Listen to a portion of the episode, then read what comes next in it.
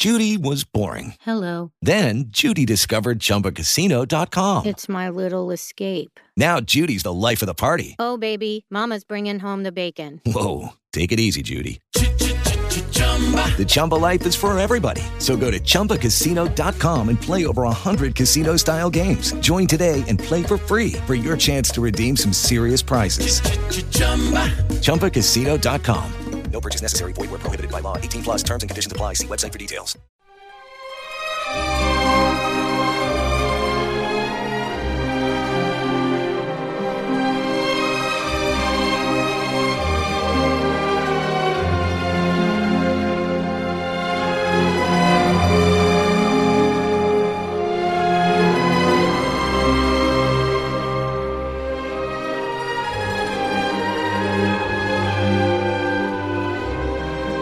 This is Our American Stories.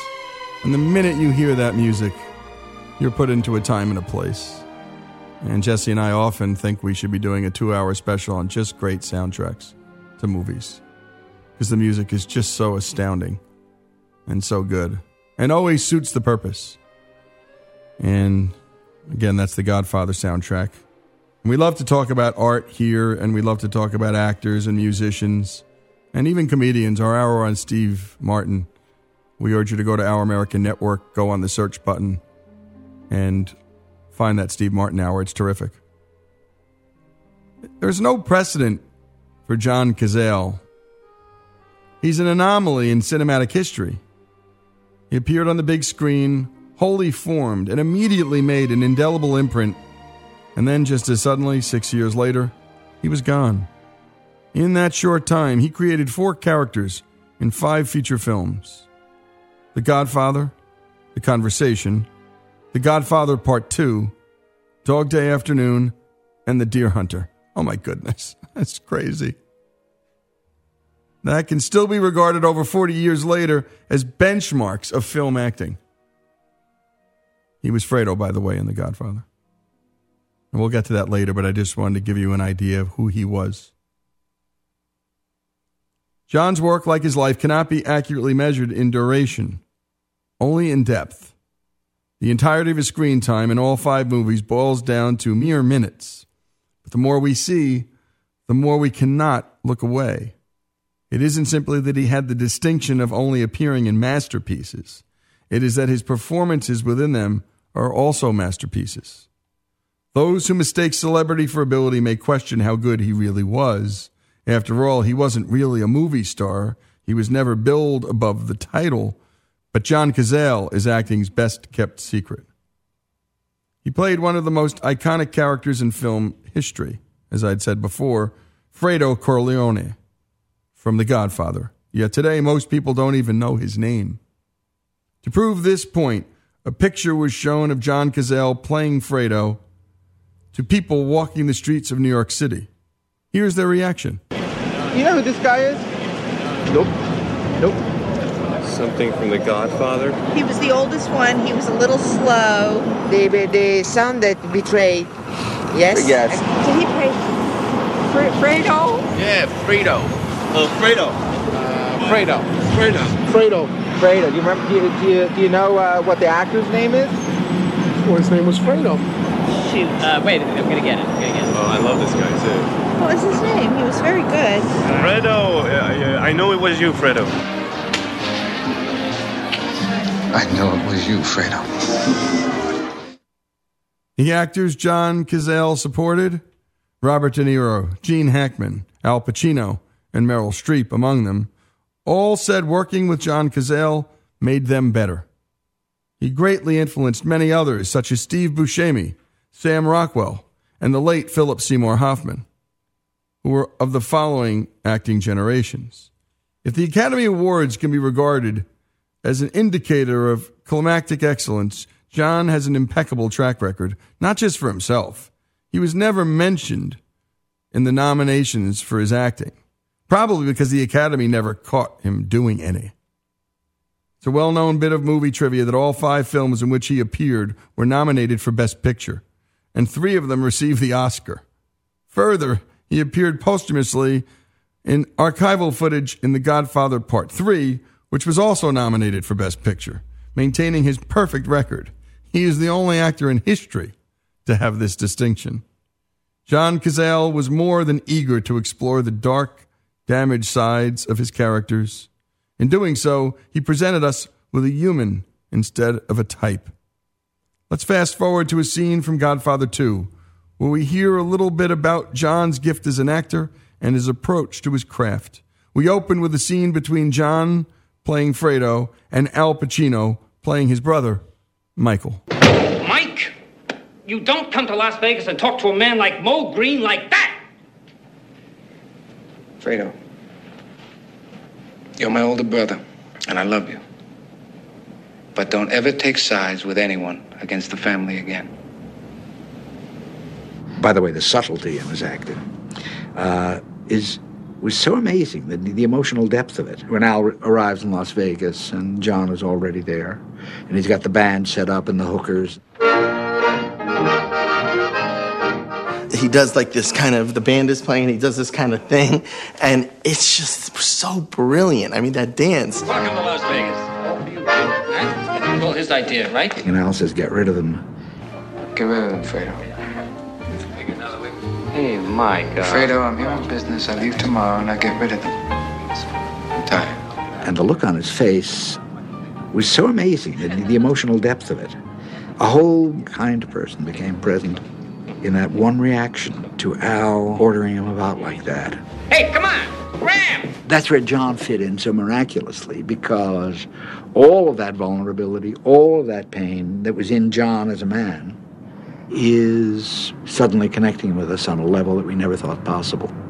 In the late 50s, we both were in acting class together, studying with Peter Kass. Peter Kass was quick to see what you might be ashamed of in yourself and in your background, and to point out that this was part of who you were and that you needed every part of yourself. The idea of only presenting yourself in the best light was anathema to him. I mean, if you look at John's work, you see how willingly he went to the dark side and how capable he was of doing that. John felt very strongly that finding the character, you had to find the pain first. Where that character was in pain, where he hurt. He felt that that was the major motivation, and that would translate into positive choices as an actor. I think the artist is born in a suffering child, and uh, there are all kinds of reasons for children to suffer, and I, I don't know exactly what it was that was John's reason, but I could venture a guess. Certainly, it was probably, you know, a strong, overbearing father that was difficult. The Life of John Cazale for the hour. More after these messages.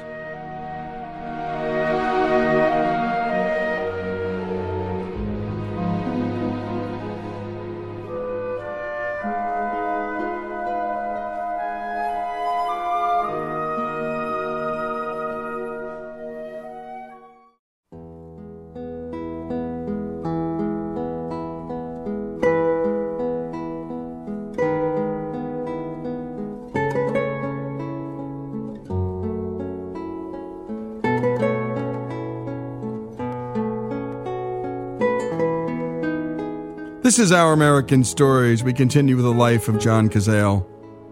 And you're listening to the soundtrack of The Deer Hunter. It's beautiful. And by the way, that, that point that somebody made before, they knew how to find the pain in the character, that was what Cazale did. And in doing so, I think found pain in all of us. Cazale's five films received 40 Oscar nominations. In addition, 14 of the performances by actors he supported were nominated for Oscars. This is not a coincidence. He enriched every film in which he acted. He inspired every actor with whom he worked. Far more impressive than John's association with Oscar nominated films was the acting he did in them. But what he did was something beyond acting, what can be called transcendent acting or non acting. Sir Ben Kingsley observed, the camera is allergic to acting.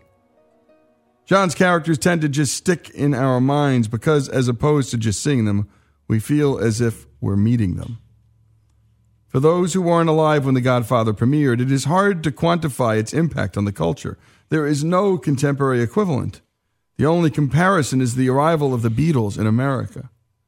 The opening of The Godfather, like the arrival of the Beatles, was similar to a cultural earthquake. Nothing was quite the same afterwards. And like the Beatles, The Godfather has remained contemporary. Shortly after the film premiered, a joke started to circulate. Someone would say, In our family, he's Fredo. Everyone would laugh because they knew exactly what that meant. The subject of the joke was weak, inept, a bit stupid perhaps, most certainly a loser. No one ever said, In our family, he's Sollozzo or Clemenza or Tessio. What would that mean? But Fredo, everyone knew. It was vivid, clear, perfect. Because the actor who portrayed Fredo, someone named John Cazale, made him vivid, clear, and perfect. From the moment he comes into view in The Godfather, he commands the screen, not through bombast or bravura, but with sublime subtlety. In the midst of the noisy activity of the wedding celebration, he slowly and quietly approaches the table where Brother Michael and Kay are sitting. Kay was played by Diane Keaton. When he appears, he is quite drunk, but John is too fine an actor to play drunk. Instead, he plays a drunken man trying to appear sober. He steps carefully and slowly, puts his hand on Kay's chair to steady himself, and kneels down in his tux to get eye level with Michael and Kay. How are you, Fredo? Fredo? My brother Fredo, this is Kay Adams. Hi. How are you doing? This is my brother Mike. Are you having a good time? Yeah, this is your friend, huh? The whole scene takes 21 seconds, but it tells us vital information. Fredo is a lover in a family of killers. With his inhibitions lowered by alcohol, we see he is sweet, he's affectionate, he's soft spoken. He doesn't belong there. He's not looking for power, he's looking for love and acceptance. And maybe, just maybe, a little bit of respect. But the scene where Don Corleone, played by Marlon Brando, is shot in front of his son Fredo, Brando was reportedly so impressed with John's commitment to his role that he laid in the street off camera while John shot his close ups to afford him the greatest sense of reality in the scene. After The Godfather, John was cast as Stan, the assistant to an introverted paranoid surveillance consultant in The Conversation, a psychological mystery thriller written, produced, and directed by Francis Ford Coppola and starring Gene Hackman. Here's Coppola, Meryl Streep, and Philip Seymour Hoffman. He was able to tackle anything that came up in the first Godfather. Then I wrote a role for him in the conversation. He's a nice guy for a cop. I knew what was just a character of an assistant would suddenly come to life as a real character. The conversation was a cult film. People already had it on as their favorite film of all time, especially people who wanted to show that they were impervious to the mass taste. You know, like, it's not The Godfather that I love the most, it's. I would almost bet money that all the actors that worked with him were inspired by what he did on the day. To take it that much further, to be that much more creative or, or risky uh, or personal, because he seemed to be kind of uncomfortably vulnerable. I mean, everything he did, and that always makes people go, oh, I think I got to work a little harder. I think I better rethink what I'm doing here, because this guy's really going for it. This guy's really going for it. And that was Philip Seymour Hoffman, that last clip. John took roles that no actor would want, and by virtue of his performances, he managed to turn them into parts every actor wished he'd played. Here's Al Pacino and Meryl Streep. Streep starred with Cazale in his last film, The Deer Hunter, and was also his longtime girlfriend. Fredo, come with me. It's the only way out of here tonight. Roth is dead. Fredo. He became whoever it was he was playing. And he did that by asking questions, because he taught me about asking questions and not having to answer them. That's the beauty. What's wonderful about it is you open the door to things. Directors used to call him 20 questions. He was never, never, never satisfied with just the outlines of a character or just filling out the expected thing. He got so much from the delving into things. It was a lesson in itself. I think I learned more about acting from John than anybody. That's a pretty heady statement. That's Al Pacino saying he learned more about acting than anybody, and he studied with Lee Strasberg and he studied with Uta Hagen, the two masters of the New York theater and of film. Amazing. There are moments in each of John Cazale's performances so real, so vulnerable, that one wonders if he should be watching. Unlike most actors, there was never an instance in any of his performances when John was winking at the audience, trying to signal that the character's deficiencies didn't apply to him personally. Here's Francis Ford Coppola on the infamous I'm smart and I want respect scene from The Godfather 2 between Cazale and Pacino.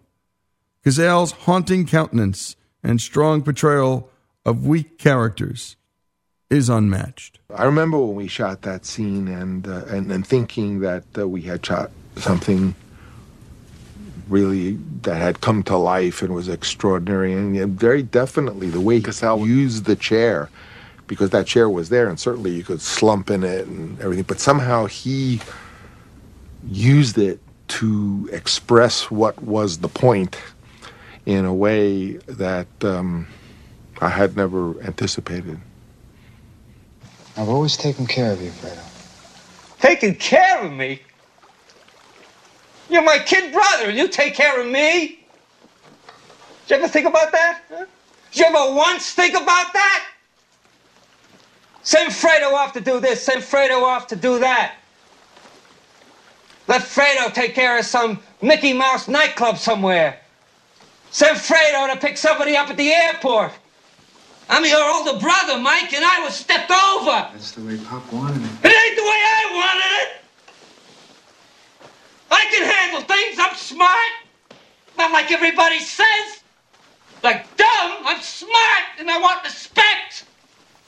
He's such an imp, you know. He's so irresponsible and he's so desperate. He's so anxious to get his piece of the pie and to be respected. Heartbreaking scene. And what are we talking about? We're talking about a ter- totally antisocial, probably terrible man. And uh, Cazale broke your heart. He really let himself out there. He's really vulnerable. You know, it's not easy to play weak.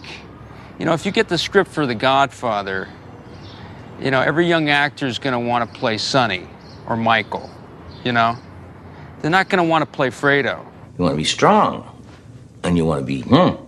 So you want to say, look how talented I am. Weakness is something that a lot of actors I think are afraid to play. They'll they'll play weak men, but they'll do it in a really sort of showboaty way to let you know that they're not weak, that it's a performance. And Cazale was just so disinclined to do that. And by the way, we're disinclined to do that in our lives too. We all do it. We know it. And we do it with our friends, we do it with our family members. And I think this is why we seek refuge in art. It is the one place where we can then talk to people about characters and talk about ourselves while we're doing it. And that's why we spend a lot of time here on arts and storytelling. And this is Our American Stories. And when we come back, more on the life of John Cazale, one of the great actors you know but don't know, who changed, I believe, and I know Greg, who helped and did this piece, I believe changed acting as we know it for some of the great actors in America.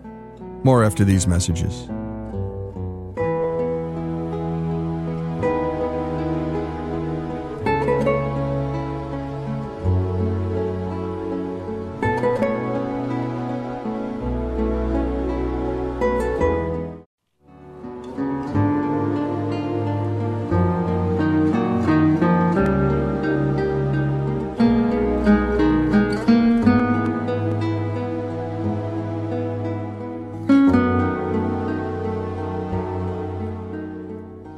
We're talking about John Cazale for the hour.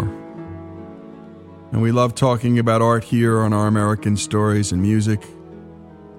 And what's beautiful about movies is the intersection of screenwriting. So there's the writing, there's that human talent, almost that operatic talent of the actor. And then, of course, there's the music. And again, one day we're going to be putting together, and I hope real soon, just an hour or two on soundtracks and the stories of the people behind those soundtracks, because a soundtrack can make or break a movie. And you're listening to the soundtrack from The Deer Hunter.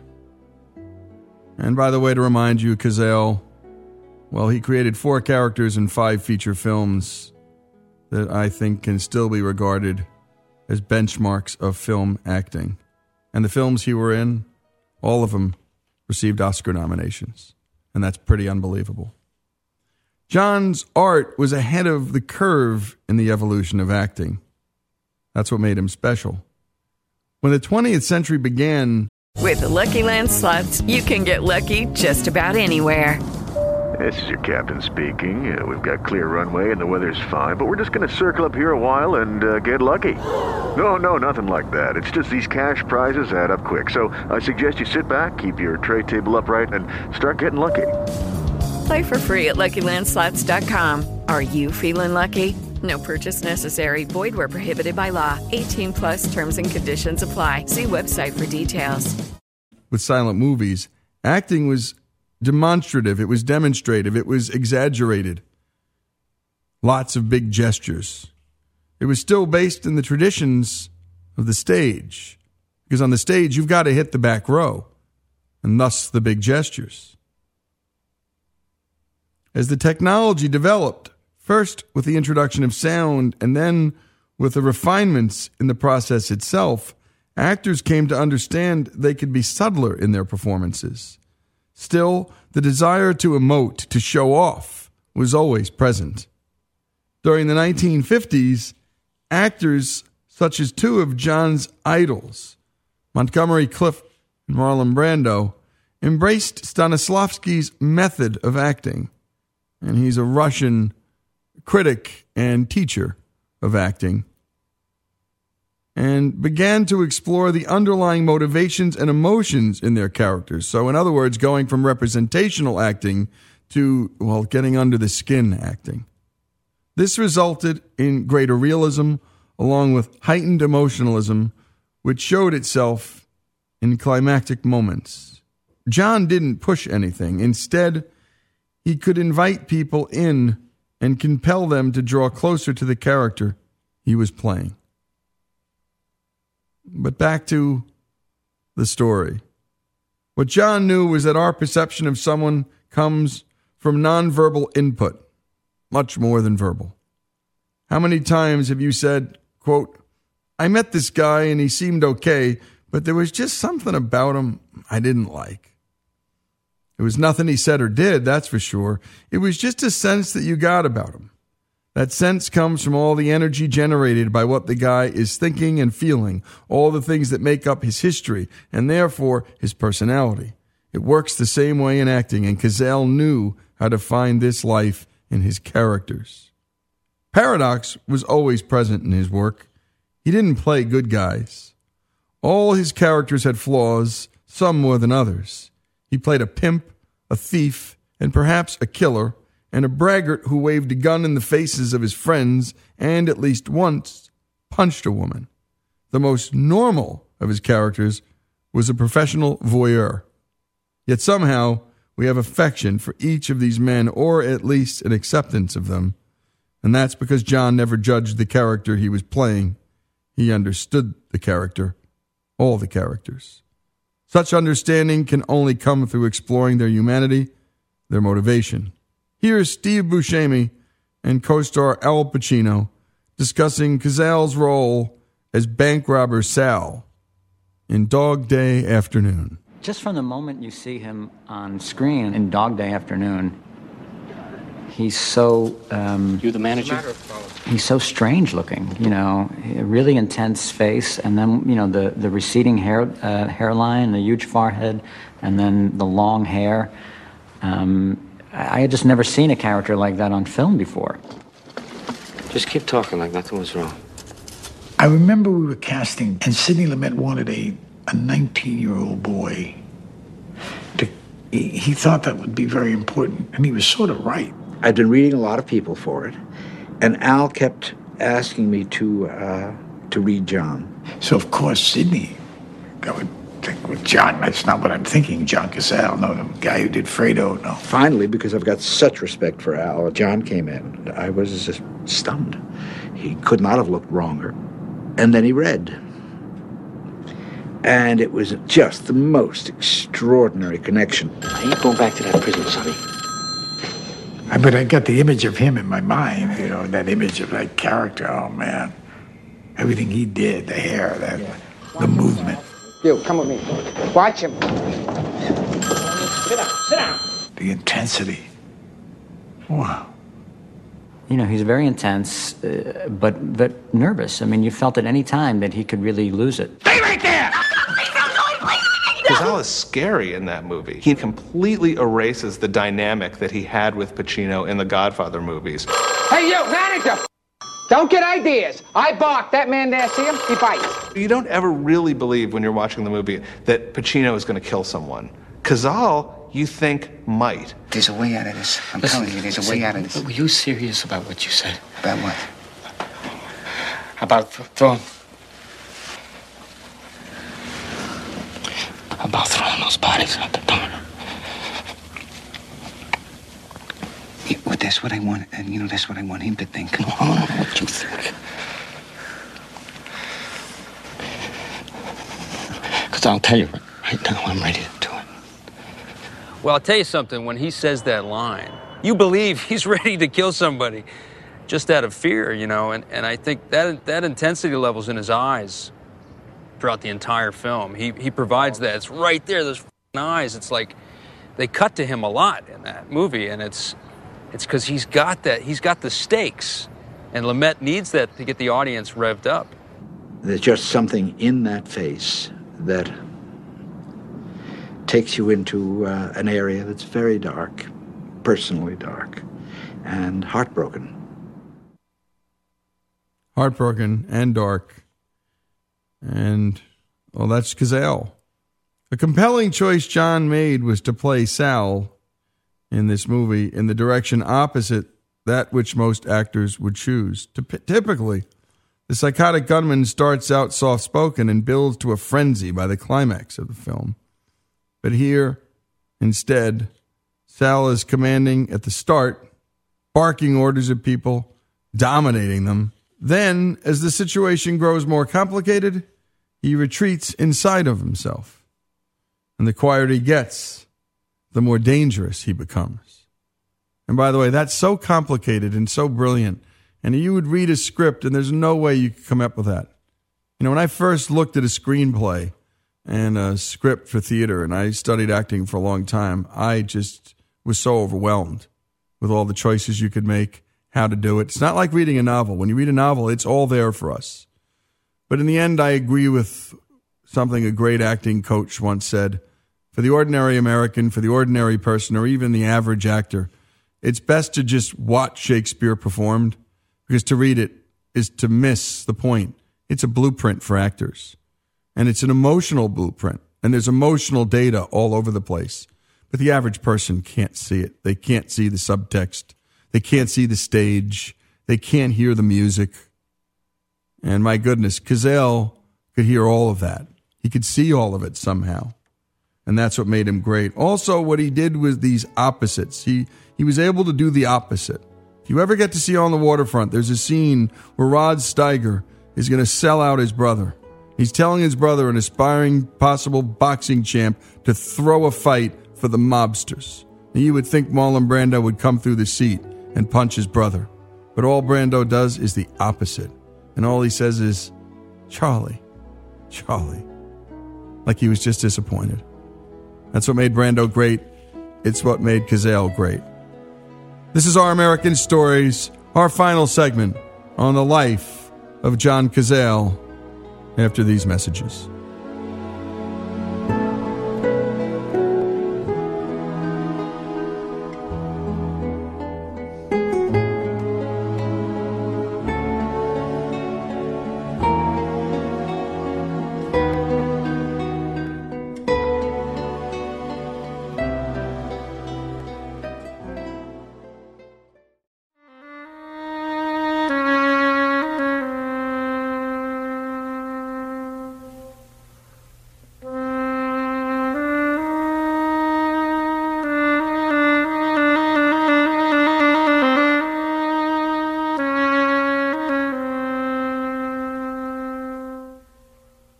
Say John Cazale had a great sense of humor.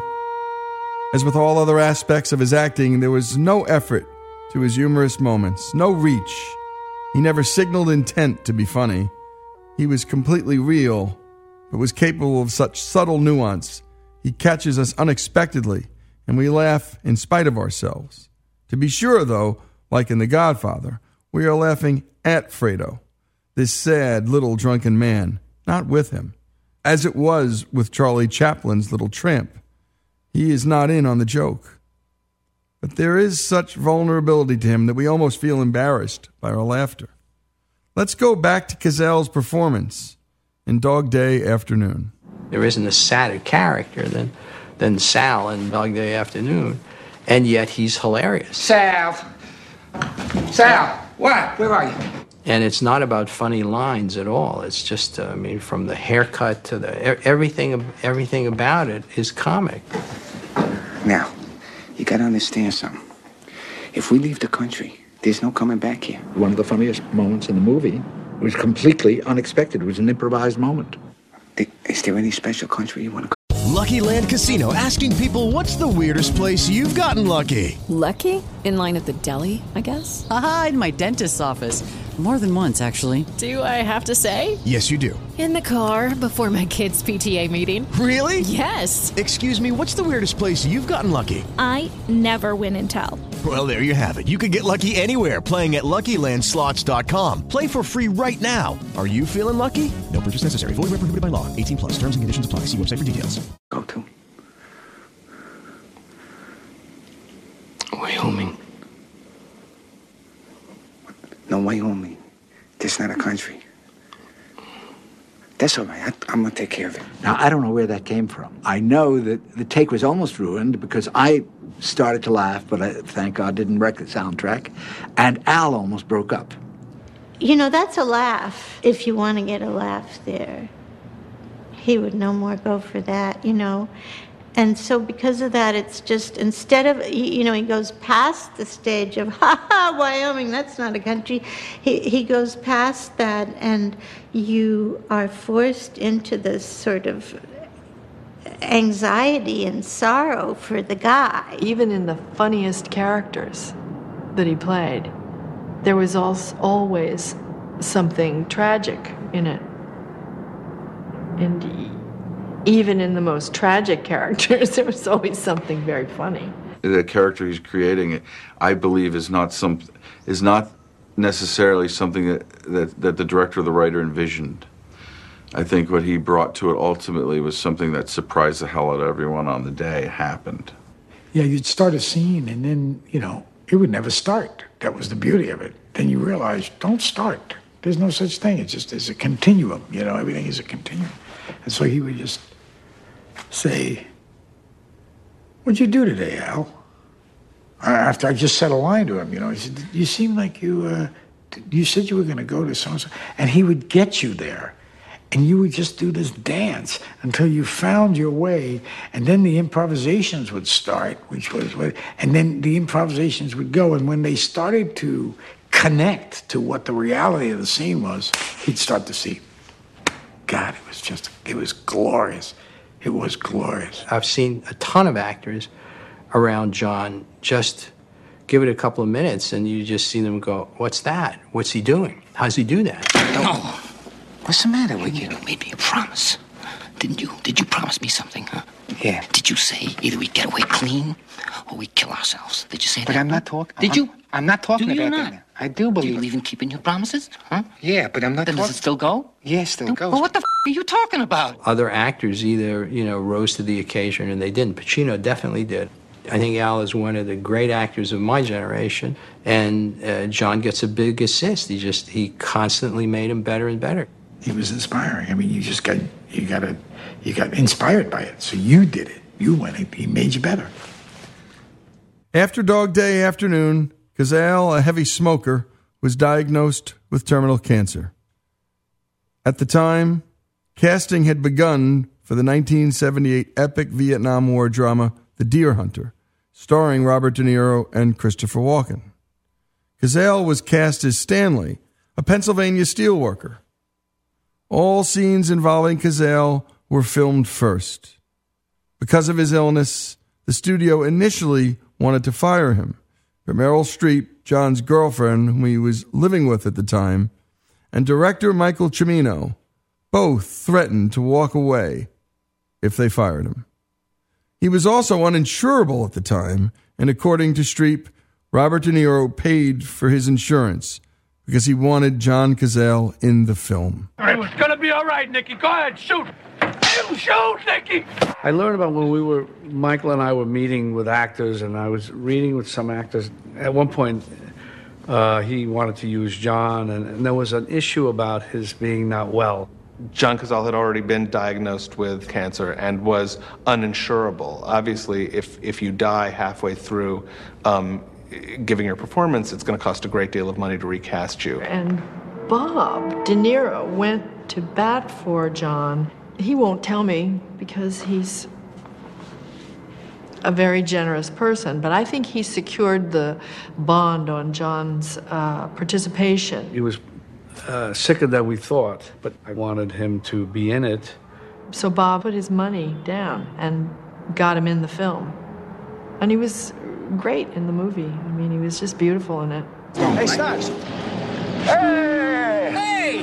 Hey! Look at this! Hey! Michael. Mikey! Baby. Hey, man. How you doing? All right. Hey, where was you? Where was you? What do you mean, where was I? Where were you? Where was you? We had everything all set there. The beer, the right, Axel? Am I right? Huh? Got a mustache. Yeah. Hey, looks pretty good. I think it's very clear that, that his talents were getting richer with every movie. I remember watching that movie. I just felt like I was there in that town with these guys. I, I didn't feel like they were acting. Anybody see my boots? He's saying, uh, you know, let me lend me your boots. Lend me your boots. And uh, De Niro's like, no, man. Hey, Mike, let me borrow your spares, huh? Your extra pair? No, Stan. What do you mean, no? Just what I said, no. No means no. Some friend. You're some friend, you know that? Gotta learn, Stanley. Every time you come up here, you got your head up your ass. Maybe he likes the view from up there, huh? Nah! He says, uh, he says, Stan, you see this? This is this. This is this. This ain't something else. This is this. From now on, you're on your own. Hey, you know your trouble, Mike, huh? Nobody ever knows what the f- you're talking about. This is this. What the hell's that supposed to mean? This is this. You could watch the movie and the scenes that, that he's in and, and just watch him and be thoroughly entertained or really moved. And that was Steve Buscemi. John Cazale died before The Deer Hunter was released. He was 42. No story about John Cazale is complete without mentioning his girlfriend, and again, a young actress at the time named Meryl Streep. But the most amazing thing to see was Meryl during all of this, and the way she was with him and by his side right right through the whole thing. Meryl, she was with him to the end, and she, at the hospital at the end, she was an angel. She was. I so admired how, how she behaved. It was it was very beautiful. It was very he was a very fortunate guy to have someone who loved him that much during his last days. When I saw that girl there with him like that, I thought, there's nothing like that. I mean, that's that's it for me. As great as she is in all her work, that's what I think of when I think of her. That moment, that's what I think of. Here's Al Pacino sharing a story about his friend. I was doing a play called The Basic Training of Pavlo Hummel on Broadway. And it was a really great role. And I had, I had done things with it, and I had gotten a Tony Award, and I was really, uh, you know, but John was coming to see it. And I don't like to know when anyone's in the house, but I knew John was in the house, right? And every single thing I did, every scene I did, I was trying to impress John. And I knew I'm doing this. I'm saying this. I'm not doing this. I'm trying to impress John. You know? And uh, it was over, and I was really unhappy because I knew I hadn't done. And John came back, and he said, "It's very impressive. very impressive." I thought, "Yes, John." I said, "You know what?" I said.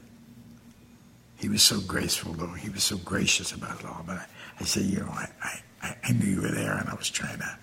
I was doing everything twice as much as I had to do it. You know. He says it was good. Al. It was good. It was good. He says you don't know. You don't realize that you know you've been there. But I knew I had. So I was very, you know, he was like one of my idols. So that when he was coming to see me, it was. You, you give all out, and that's the worst thing you can do is try to impress your your friends who you love. Yeah, imagine how good John Cazale was, though. Al Pacino was nervous and wanted to impress him. Here's one final story about John from Steve Buscemi. I had a really weird experience, uh, surreal. I did uh, a voice on uh, The Simpsons where I played a bank robber. So I'm watching The Simpsons when it aired, and my partner, they they did a likeness of uh, John Cazale. I was like humbled. I was like, oh my God, I'm acting with John. I don't know. I just I like really felt proud. I was like, hey, I really did. You know, I really did become an actor, and this proves it. You know.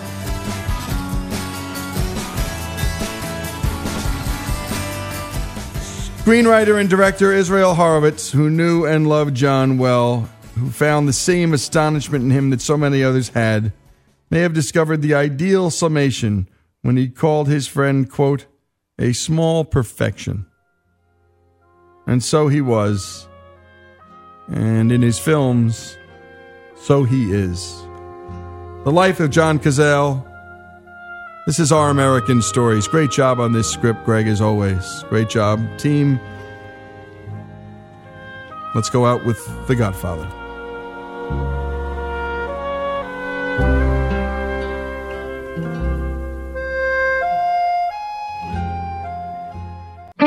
It is Ryan here, and I have a question for you. What do you do when you win? Like, are you a fist pumper? A woohooer, a hand clapper, a high fiver. I kind of like the high five, but if you want to hone in on those winning moves, check out Chumba Casino. At ChumbaCasino.com, choose from hundreds of social casino style games for your chance to redeem serious cash prizes. There are new game releases weekly, plus free daily bonuses. So don't wait. Start having the most fun ever at ChumbaCasino.com. No purchase necessary. Group. Void were prohibited by law. See terms and conditions. 18 plus.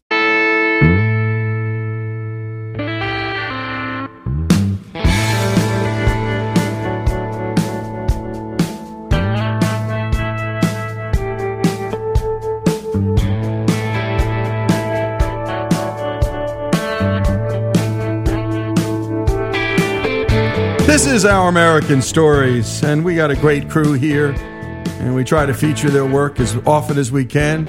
And one of our favorite segments is Jesse's World, and it's that time.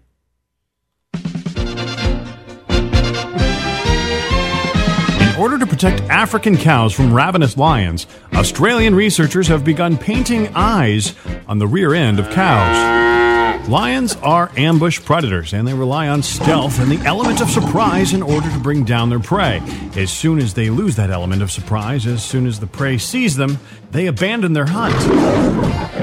That's why Dr. Neil Jordan and his fellow researchers are going to Botswana to paint eyes on cows' rumps. They hope it'll prove a low cost way to protect livestock from lions and lions from being killed by farmers in retaliation. Dr. Jordan trialed his idea, which he calls iCow, last year with promising results. The researchers stamped painted eyes onto the butts of one third of a herd of 62 cattle, making sure their eyes were large, easily visible, and potentially intimidating. While three unpainted cows were killed by lions, all the painted cows survived to graze another day. If successful, iCow would be an affordable tool for farmers. Losing one cow costs five times as much as painting a herd of 60 cattle. Livestock auctioneers spit some dope rhymes in glorious rap mashups. Watch out, Jay Z. These livestock auctioneers are coming for your hip hop crown.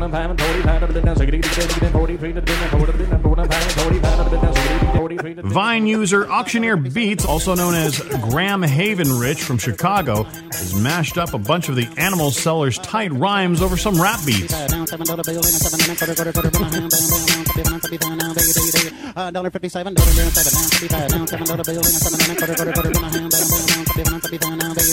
The auctioneer's natural cadence and flow, which, according to Modern Farmer magazine, they pick up at a special training school, Fused perfectly with the music.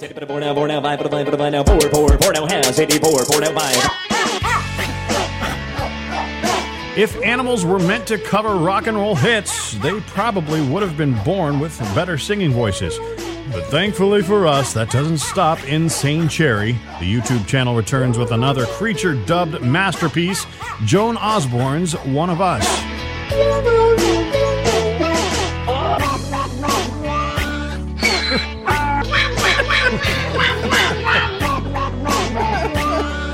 Splicing in barks, meows, hee haws, and other beastly sounds from internet videos, Insane Cherry has also rendered Queen's We Will Rock You and Linkin Park's Numb.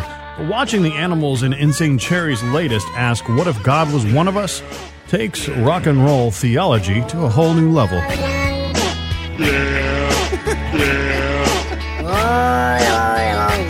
For Our American Stories, I'm Jesse Edwards. Uh,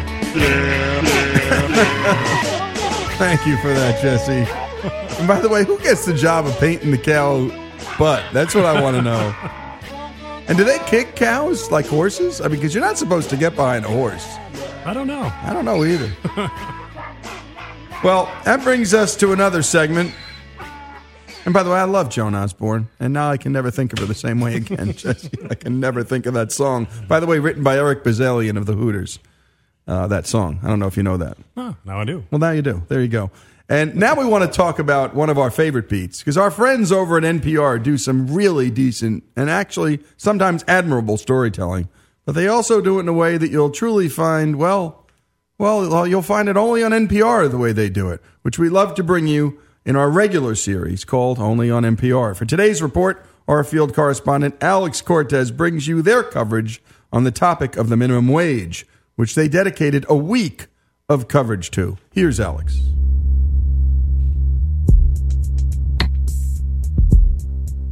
Good day to you, and welcome to All Things Considered, a show where we talk very softly and right into the mic. Do you hear that? I'm whispering right in your ear. I'm right in your ear. Buzz, buzz, buzz, buzz, buzz. That was Family Guy's take on NPR. And here's the real deal their host, Jeremy Hobson. All this week, we're looking at the issue of the minimum wage and whether it should be raised from the current $7.25 an hour at the federal level. But is NPR really posing a question as professional journalists? Or are they just pretending to and really giving us all answers as activists? Let's take a listen. Each day this week, as part of our series, we're going to hear from a different worker making at or near minimum wage. NPR started off by speaking with Bridget Hughes, who works at Wendy's. She began there at 16 years old, making 7.25 an hour, and now at 25 makes 8.75. Is there any hope for you to get a raise uh, just within the company without uh, the government coming in and saying we're raising the minimum wage? Bridget says there are promotion opportunities, but you know, for whatever reason, haven't gotten there yet. she says for whatever reason, as if it's unknown. But in the same interview, she details the reasons. I have been considered for promotions before, but have been uh, told uh, I was too emotional. I've been told that somebody was more qualified, you know, various reasons. NPR failed to follow up on this inconsistency. And worse, they failed to celebrate. The good news that Bridget herself recognizes there is a path for her to greater opportunity and to higher pay. I am working towards getting promoted within the company. In all of NPR's storytelling during Minimum Wage Week, not once did they tell the story of someone who started at the minimum wage and climbed up that ladder of opportunity. Not once.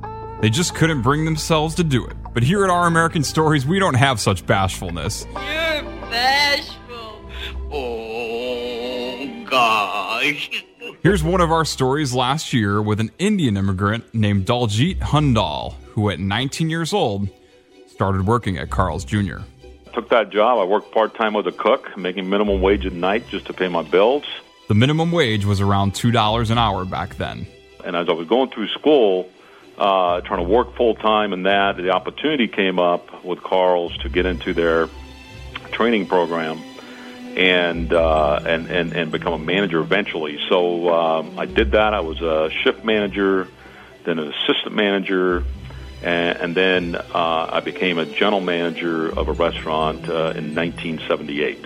And then About two and a half years after that, I was a district manager, and a couple years after that, I was promoted to regional director of operations. Daljeet now owns 16 Carl's Jr. franchises and 14 Jamba Juices, the same guy who started at $2 an hour. And when we come back after these messages, more on our Only at NPR minimum wage series, The Story They Didn't Tell.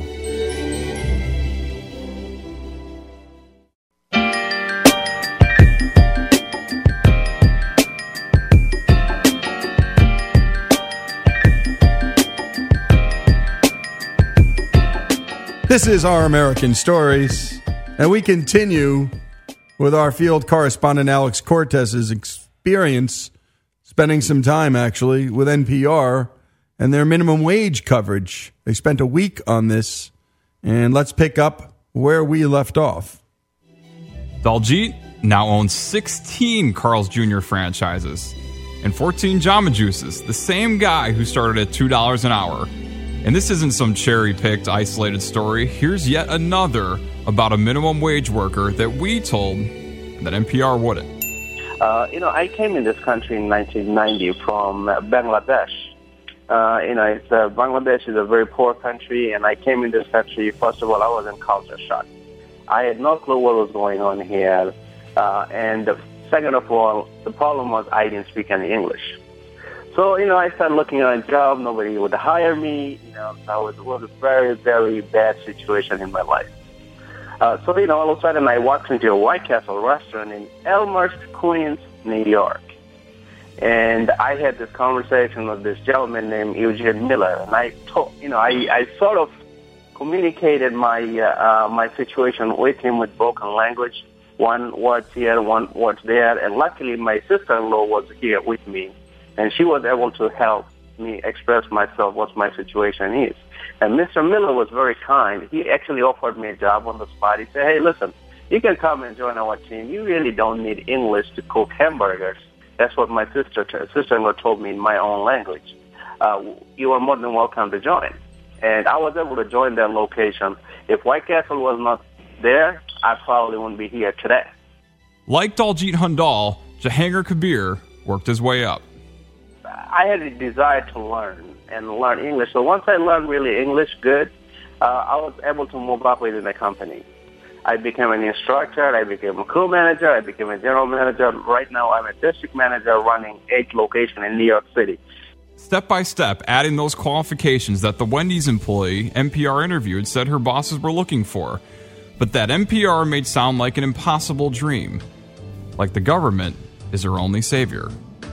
Next, NPR spoke with Jane McGinn, owner of Sweet Jane's Ice Cream Shop in Astoria, Queens, in New York City, and asked her this question. And they're making what at this point in terms of money? How much money do they make? For NPR, it's all about the money they make, and not at all about the experience, the relationships, and the wisdom they get too, which NPR didn't ask about a single time and all of which can become more valuable than money itself, as you'll often hear about on the hit show Shark Tank. You have the business experience and the knowledge that I lack. Many entrepreneurs actually want the experience, the relationships, and the wisdom of the sharks more than they even want the money. But not NPR. How much money do they make? In truckloads, cash. Jane had constructed this beautiful ladder of opportunity that was available to all of her employees, and yet NPR failed to mention how a $15 minimum wage would deconstruct this very ladder. Suddenly, the higher qualified person who was making $13 an hour is making the same amount as the brand new hire who was making $9.50 an hour. How is that fair? It's not fair! It's not fair! And if we're all equal, why even work harder and take that next step on the ladder if there's no reward? The business owner might not be able to afford creating such a tiered ladder that's higher than $15 an hour. Or they may just not hire inexperienced workers at all and have to solely rely on the experienced workers whose productivity they know will guarantee a return on investment at $15 an hour. Learn it, know it, live it. Jane laments this prospect.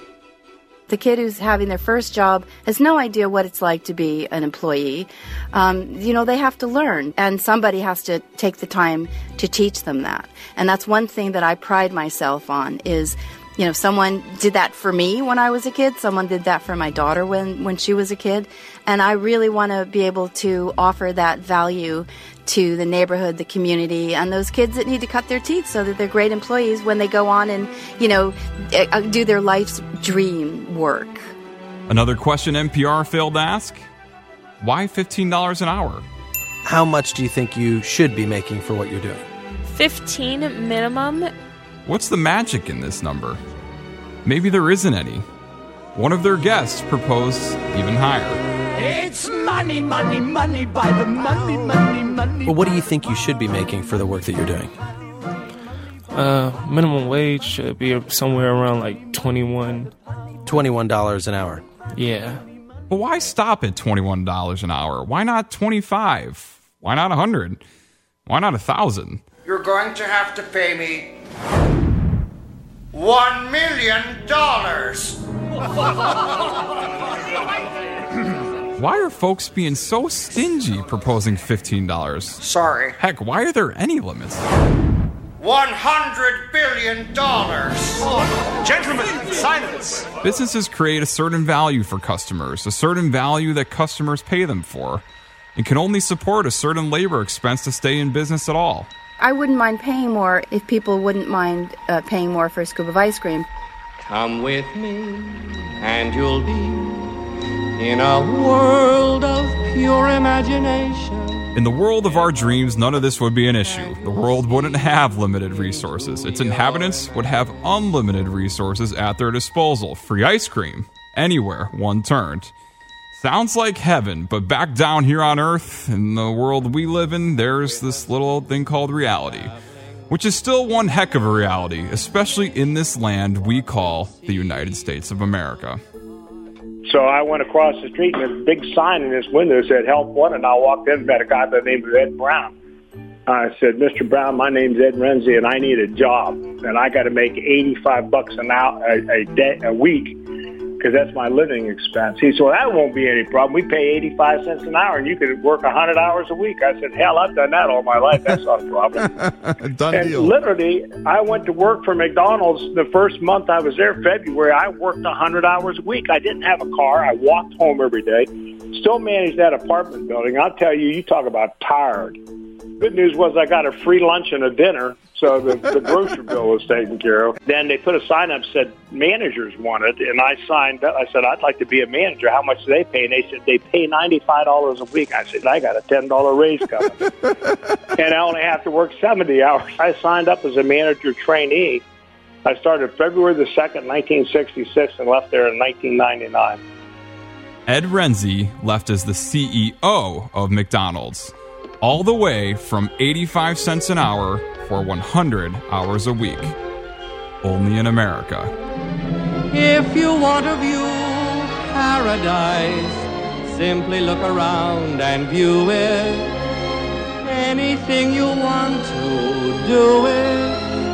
Want to change the world? There's nothing to it. This has been the latest edition of our Only on NPR series.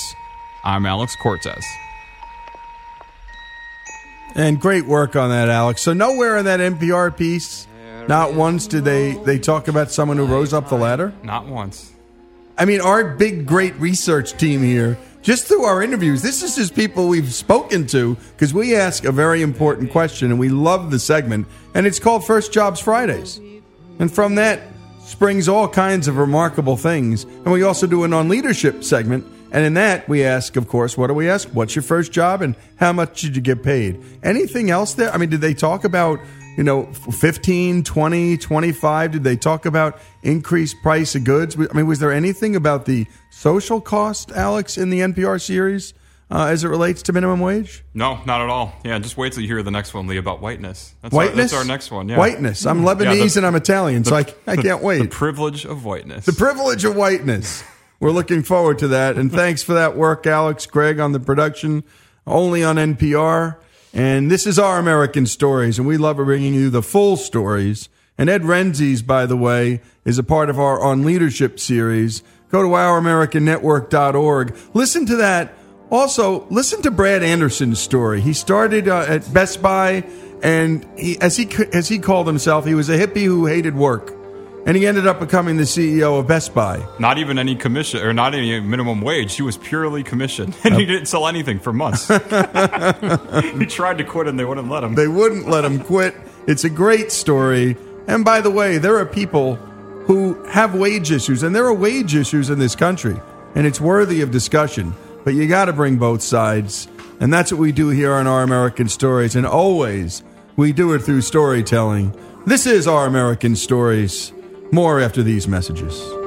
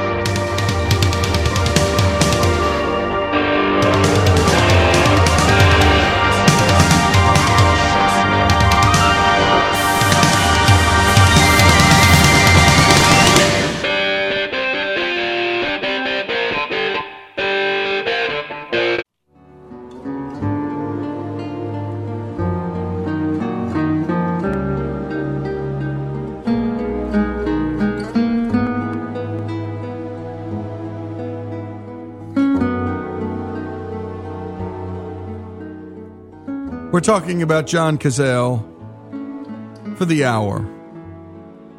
And we love talking about art here on our American stories and music. And what's beautiful about movies is the intersection of screenwriting. So there's the writing, there's that human talent, almost that operatic talent of the actor. And then, of course, there's the music. And again, one day we're going to be putting together, and I hope real soon, just an hour or two on soundtracks and the stories of the people behind those soundtracks because a soundtrack can make or break a movie. And you're listening to the soundtrack from The Deer Hunter. And by the way, to remind you, Cazale, well, he created four characters in five feature films that I think can still be regarded as benchmarks of film acting. And the films he were in, all of them received Oscar nominations and that's pretty unbelievable. John's art was ahead of the curve in the evolution of acting. That's what made him special. When the 20th century began, With LuckyLand slots, you can get lucky just about anywhere. Dearly beloved, we are gathered here today to. Has anyone seen the bride and groom? Sorry, sorry, we're here. We were getting lucky in the limo and we lost track of time. No, LuckyLand Casino, with cash prizes that add up quicker than a guest registry. In that case, I pronounce you lucky. Play for free at LuckyLandSlots.com. Daily bonuses are waiting. No purchase necessary. Void where prohibited by law. 18 plus. Terms and conditions apply. See website for details. with silent movies, acting was demonstrative, it was demonstrative, it was exaggerated. Lots of big gestures. It was still based in the traditions of the stage, because on the stage, you've got to hit the back row, and thus the big gestures. As the technology developed, first with the introduction of sound and then with the refinements in the process itself, actors came to understand they could be subtler in their performances. Still, the desire to emote, to show off, was always present. During the 1950s, actors such as two of John's idols, Montgomery Clift and Marlon Brando, embraced Stanislavski's method of acting. And he's a Russian critic and teacher of acting. And began to explore the underlying motivations and emotions in their characters. So, in other words, going from representational acting to, well, getting under the skin acting. This resulted in greater realism along with heightened emotionalism, which showed itself in climactic moments. John didn't push anything. Instead, he could invite people in and compel them to draw closer to the character he was playing. But back to the story. What John knew was that our perception of someone comes from nonverbal input, much more than verbal. How many times have you said, quote, I met this guy and he seemed okay, but there was just something about him I didn't like. It was nothing he said or did, that's for sure. It was just a sense that you got about him. That sense comes from all the energy generated by what the guy is thinking and feeling, all the things that make up his history, and therefore his personality. It works the same way in acting, and Cazale knew how to find this life in his characters.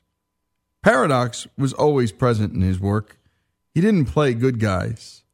All his characters had flaws, some more than others.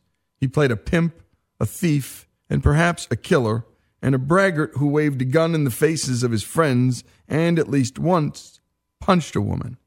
The most normal of his characters was a professional voyeur. Yet somehow we have affection for each of these men, or at least an acceptance of them.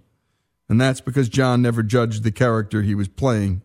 He understood the character, all the characters.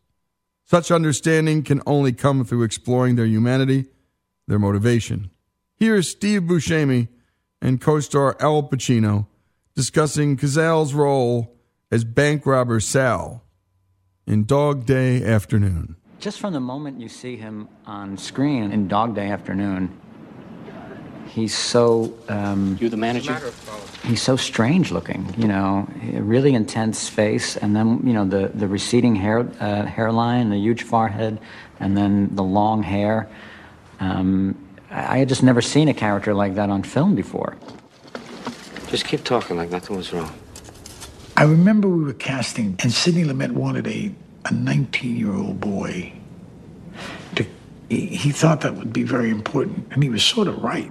I'd been reading a lot of people for it, and Al kept asking me to uh, to read John.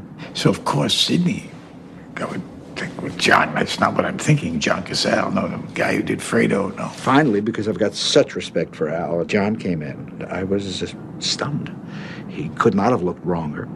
And then he read. And it was just the most extraordinary connection. I ain't going back to that prison, Sonny. I, but I got the image of him in my mind, you know, that image of that character. Oh, man. Everything he did, the hair, that, the movement. You, come with me. Watch him. Sit down, sit down. the intensity. Wow. You know, he's very intense, uh, but but nervous. I mean, you felt at any time that he could really lose it. Cazale is scary in that movie. He completely erases the dynamic that he had with Pacino in the Godfather movies. Hey, you, manager! Don't get ideas. I bark. That man there, see him? He bites. You don't ever really believe when you're watching the movie that Pacino is going to kill someone. Cazale, you think might. There's a way out of this. I'm telling you, there's a way out of this. Were you serious about what you said? About what? About th- throwing. About throwing those bodies out the door. Yeah, well, that's what I want, and you know, that's what I want him to think. I don't know what you think. Because I'll tell you right now, I'm ready to do it.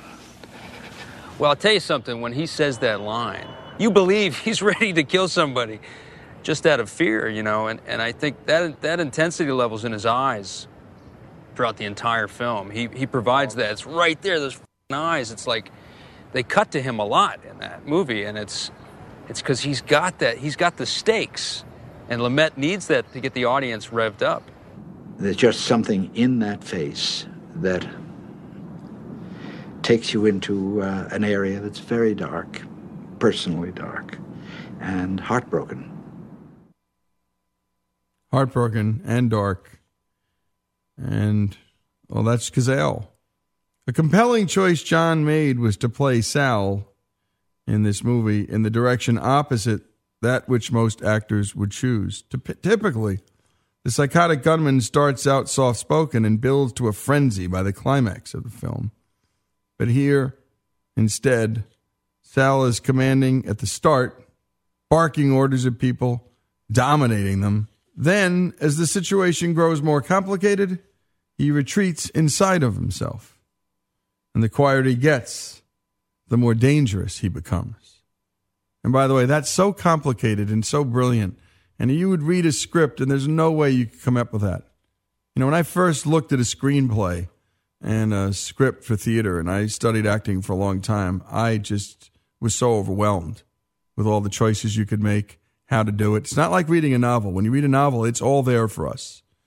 But in the end, I agree with something a great acting coach once said for the ordinary American, for the ordinary person, or even the average actor, it's best to just watch Shakespeare performed because to read it is to miss the point. It's a blueprint for actors, and it's an emotional blueprint, and there's emotional data all over the place. But the average person can't see it. They can't see the subtext. They can't see the stage. They can't hear the music. And my goodness, Cazale could hear all of that. He could see all of it somehow. And that's what made him great. Also, what he did was these opposites. He, he was able to do the opposite. If you ever get to see On the Waterfront, there's a scene where Rod Steiger is going to sell out his brother. He's telling his brother, an aspiring possible boxing champ, to throw a fight for the mobsters. And you would think Marlon Brando would come through the seat and punch his brother. But all Brando does is the opposite. And all he says is, Charlie, Charlie. Like he was just disappointed. That's what made Brando great. It's what made Cazale great. This is Our American Stories, our final segment on the life of John Cazale after these messages.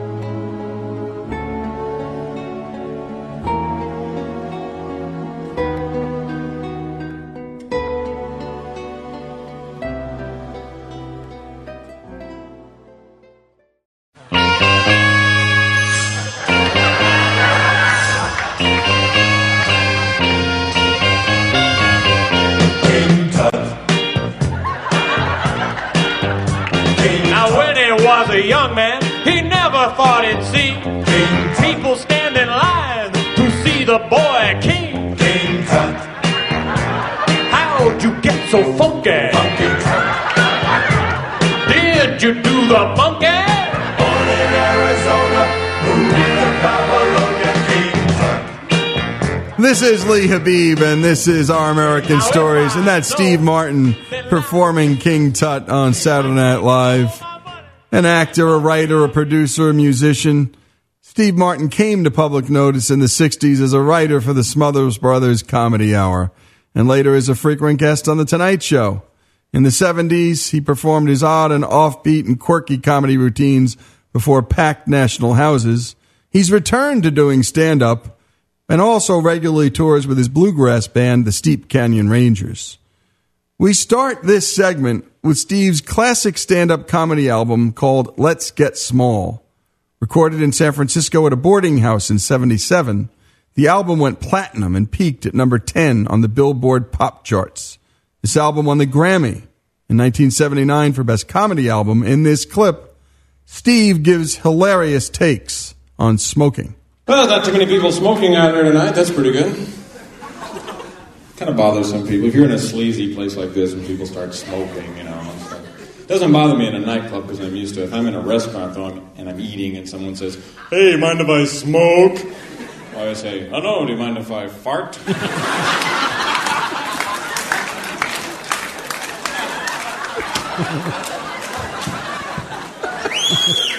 it's one of my habits.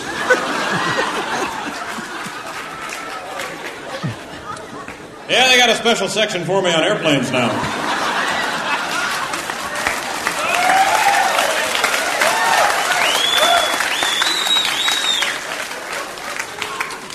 I quit once for a year, you know. but I gained a lot of weight. It's hard to quit. Um, you know, after sex, I really have the urge to light one up, huh?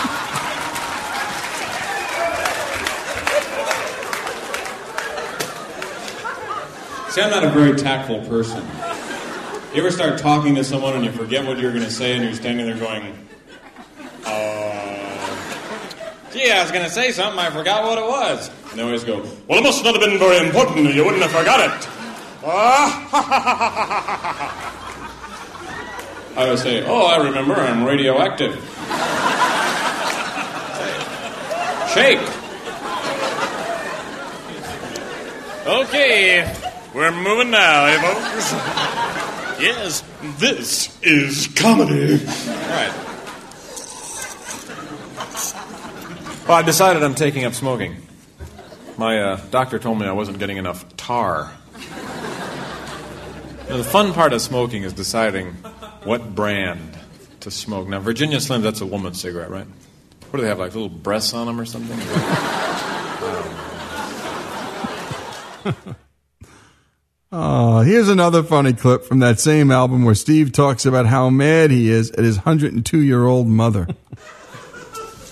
I'm so mad at my mother. I don't know. She's 102 years old. She called me up the other day. She wanted to borrow $10 for some food. I said, hey, I work for a living. So I loan her the money. I have one of my secretaries take it down. And yesterday she calls me up and says she can't pay me back for a while. I said, what is it? So I worked it out whether I'm having her work on my transmission.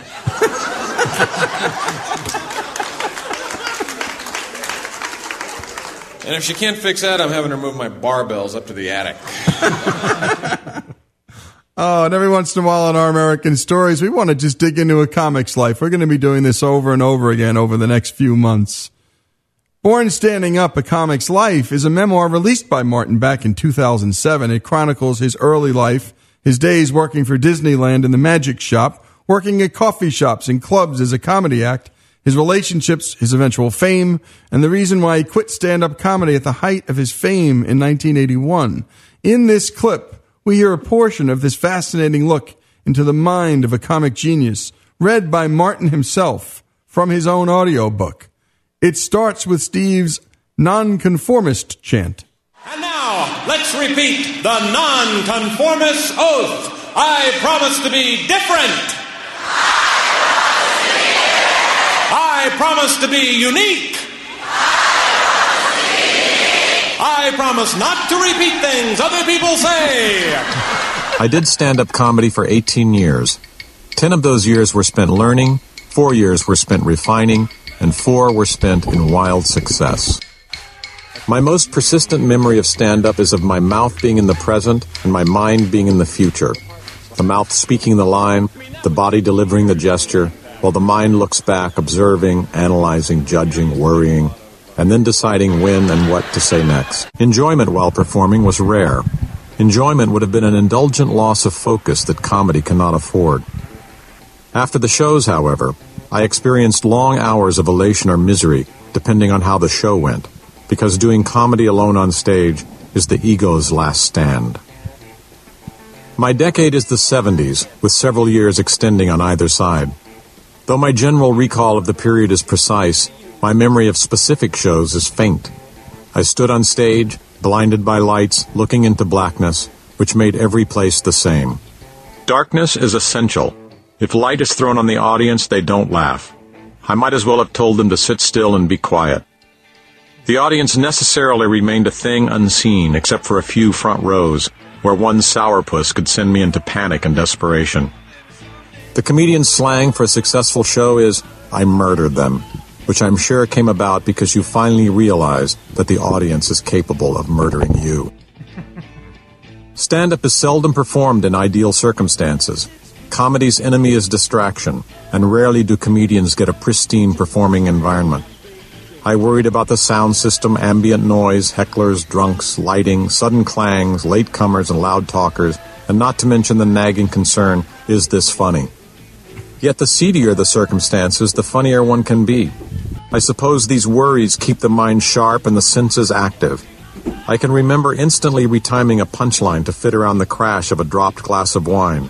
or raising my voice to cover a patron's ill timed sneeze, seemingly microseconds before the interruption happened. I was seeking comic originality, and fame fell on me as a byproduct. The course was more plodding than heroic. I did not strive valiantly against doubters, but took incremental steps studded with a few intuitive leaps. I was not naturally talented. I didn't sing, dance, or act, though working around that minor detail made me inventive. I was not self destructive, though I almost destroyed myself.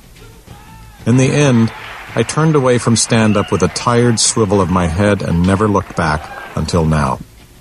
A few years ago, I began researching and recalling the details of this crucial part of my professional life, which inevitably touches upon my personal life, and was reminded why I did stand up and why I walked away.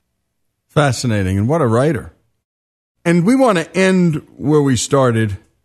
And let's go back to Steve Martin's comedy album, Let's Get Small, and hear his hilarious insight into how it's impossible to be depressed when listening to the sound of a banjo.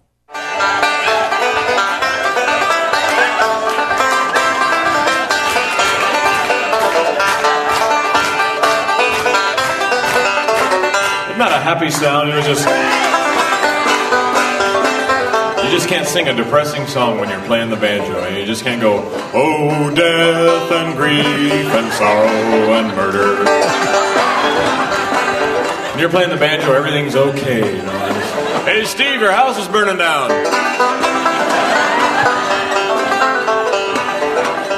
I always thought the banjo was the one thing that could have saved Nixon, you know. he went on television right at the right time, went, hi, everything's great.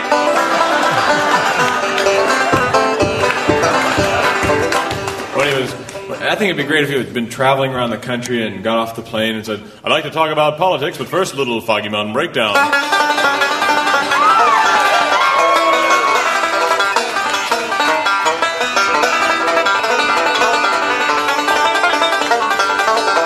Then they go to foreign countries and they get off the plane and people would go, hey, do Foggy Mountain. yeah, the banjo's so happy. I think, I think people who are out of work, instead of giving them money, we should give them a banjo. and then go home and, did you get a job today, dear? Nope. Doesn't matter though. Oh, we're cracking up here, and that's what we want to do. And we're going to be going back across the pantheon. We're going to be bringing in Richard Pryor, Sid Caesar, Woody Allen's nightclub years. You want to hear a great stand up, whatever you think of Woody personally, his movies, his Greenwich Village tapes, some of the funniest stuff you've ever heard. Uh, we've all got to laugh, and we got to enjoy ourselves. Steve Martin. And we're going to go out again where we started with Steve Martin singing King Tut on Saturday Night Live. This is Our American Stories. Great job on this, Jesse. Enjoy the music. The ladies love the style. Rockin' for a mile. He ate a crocodile. He gave his life for tourism.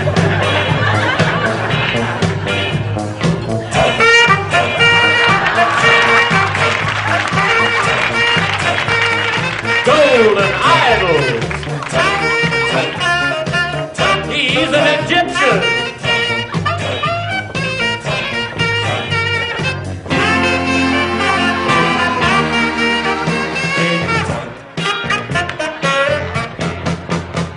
Now when I die, now don't think I'm a nut. Don't want no fancy. Okay, round two. Name something that's not boring. A laundry? Ooh, a book club. Computer solitaire, huh? Ah, sorry, we were looking for Chumba Casino. That's right. ChumbaCasino.com has over 100 casino style games. Join today and play for free for your chance to redeem some serious prizes. ChumbaCasino.com. No purchase necessary. Where prohibited by law. 18 plus terms and conditions apply. See website for details.